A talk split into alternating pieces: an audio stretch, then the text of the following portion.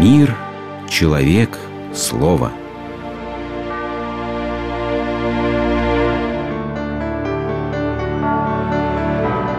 Религиозная энциклопедия. Таинство. Консерватизм и даже некоторую архаичность церковной жизни нередко принято объяснять инертностью, косностью и невежеством верующих.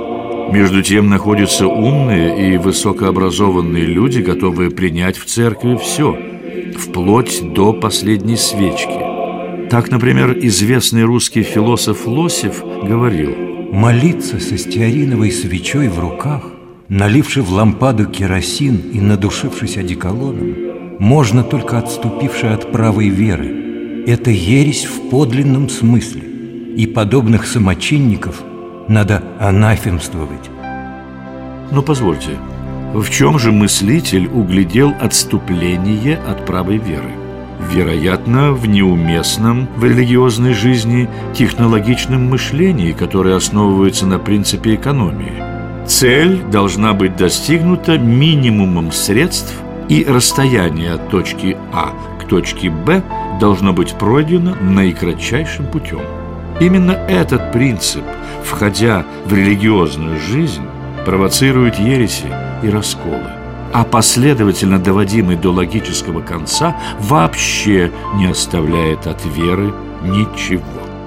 Протестантизм, отвергающий священство и таинство – начинается с вопроса «Зачем ходить в храм, если Бог у меня в душе?»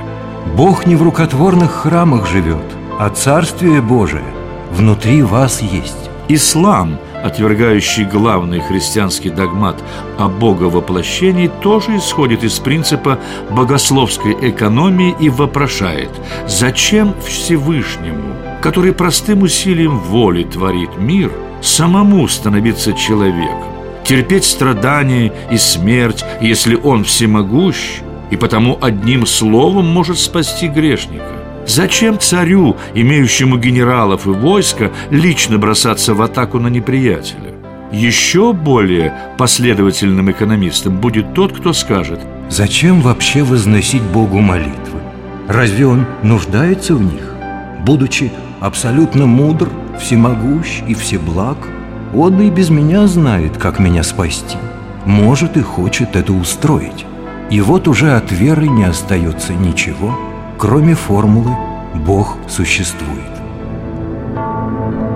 Христианство, утверждающее, что Бог есть любовь, в принципе отвергает принцип богословской экономии. Ведь тот, кто любит, средств не считает, но совершает дар.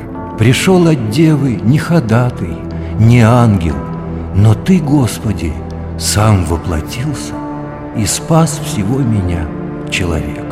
Логика божественного домостроительства приоткрывается последним словом Спасителя на кресте. В Евангелии от Иоанна есть такой эпизод. Иисус, зная, что закончено все, чтобы совершилось Писание, говорит «Жажду». Тут стоял сосуд полный уксуса. Воины, напоив уксусом губку и наложив на иссоп, поднесли к устам его. Когда же Иисус вкусил уксуса, сказал «Совершилось» и, преклонив голову, предал дух. Что означает это восклицание «свершилось»? Для начала зададим себе простой вопрос – что больше, сотня золотых монет в кармане или мысль о сотне золотых монет?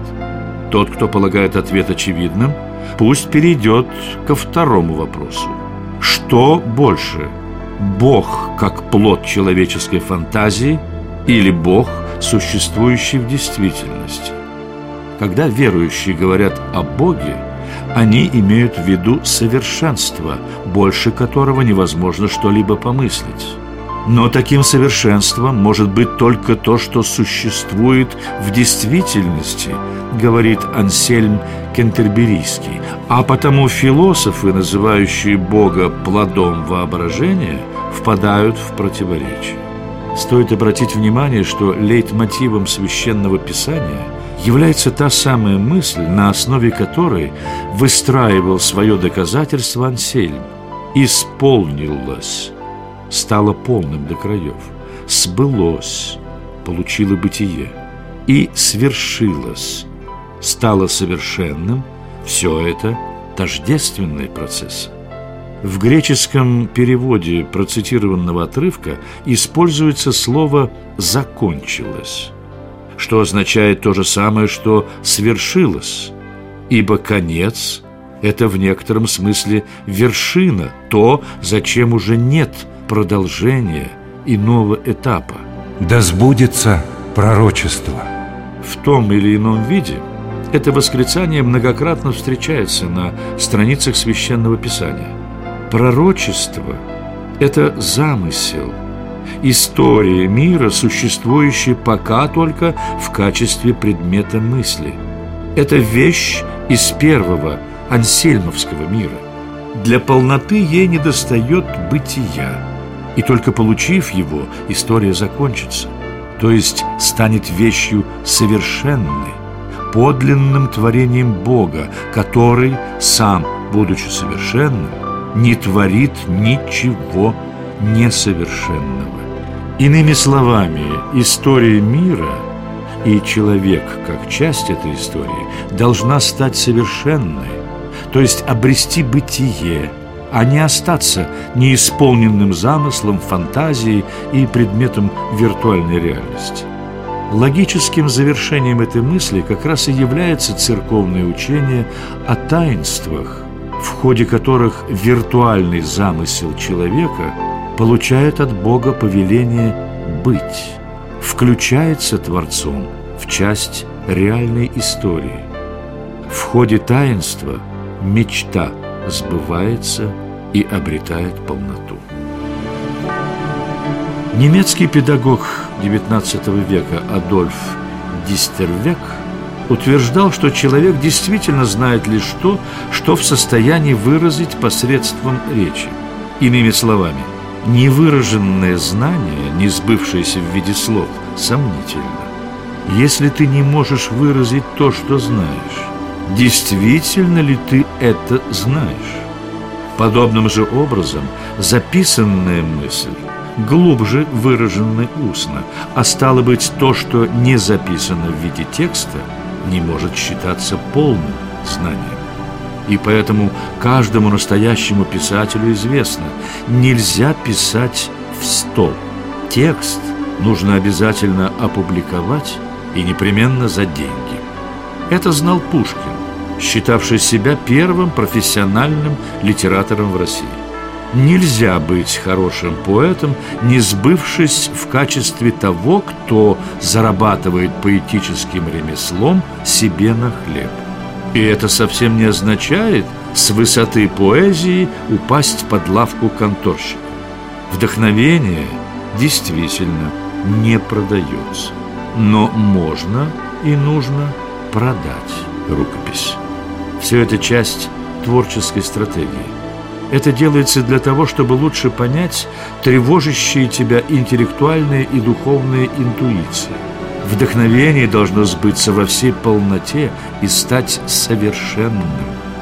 Чтобы понять, что такое дети, нужно сбыться в качестве отца или матери. Институт гражданского брака как способ узнать, получится ли из молодых людей жена и муж, не учитывает простого обстоятельства – чтобы узнать женщину как жену, нужно быть ей мужем, а не являться в Рио, временно исполняющим обязанности супруга. Любовь должна быть совершенной.